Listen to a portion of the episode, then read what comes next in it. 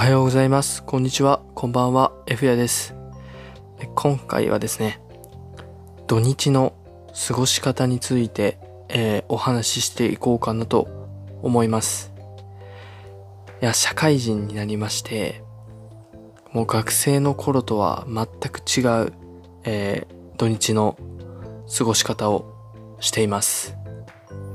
やっぱり学生の頃はですね、まあ、僕はあの大学行っていたんですけれどもやっぱり大学生っていうのはあの自由に使える時間がとても多いので、まあ、特になんか土日も平日もそんなに変わりはないのかなっていう認識で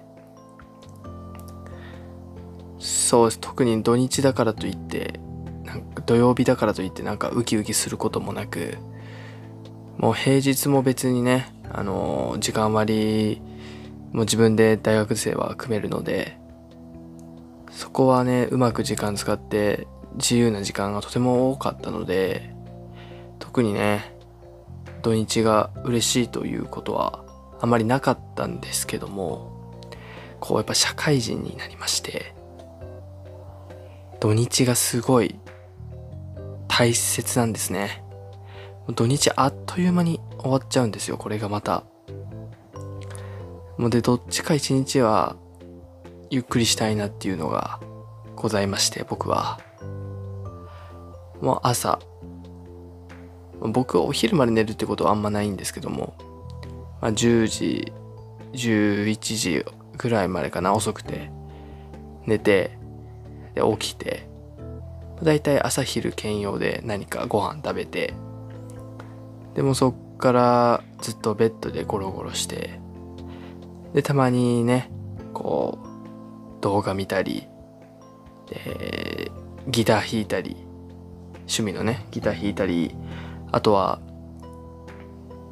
漫画読んだり本当に家にいることが多いですね。もう一人の時間をすごい作りたくて仕方なくて。もうずっと家にいますね。でまあどっちか一日はまあ遊びに行くかなっていうところなんですけども。いやもう本当この家にいる時間がですねまあ幸せなんですけども。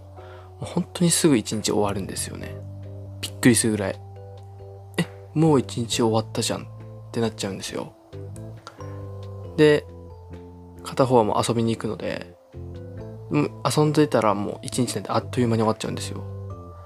もう土日すぐ終わるんですね。でまた明日から会社かってなるんですよね。だから本当に土日社会人になって大切さがすごい身に染みて分かりますね。あと皆さん土日何します？休みの日。なんか毎日同じことしてるんですよね。家にいる時は特に。こうなんかね特別なことをやろうっていうもうことはなくてもうダラダラダラダラ過ごすっていうのがもう僕の日常なんですけども何して過ごしてますかね皆さん。なんかおすすめなことなんかおか家にいてお金かけずにできる何かおすすめのことあったら教えてほしいなと思います。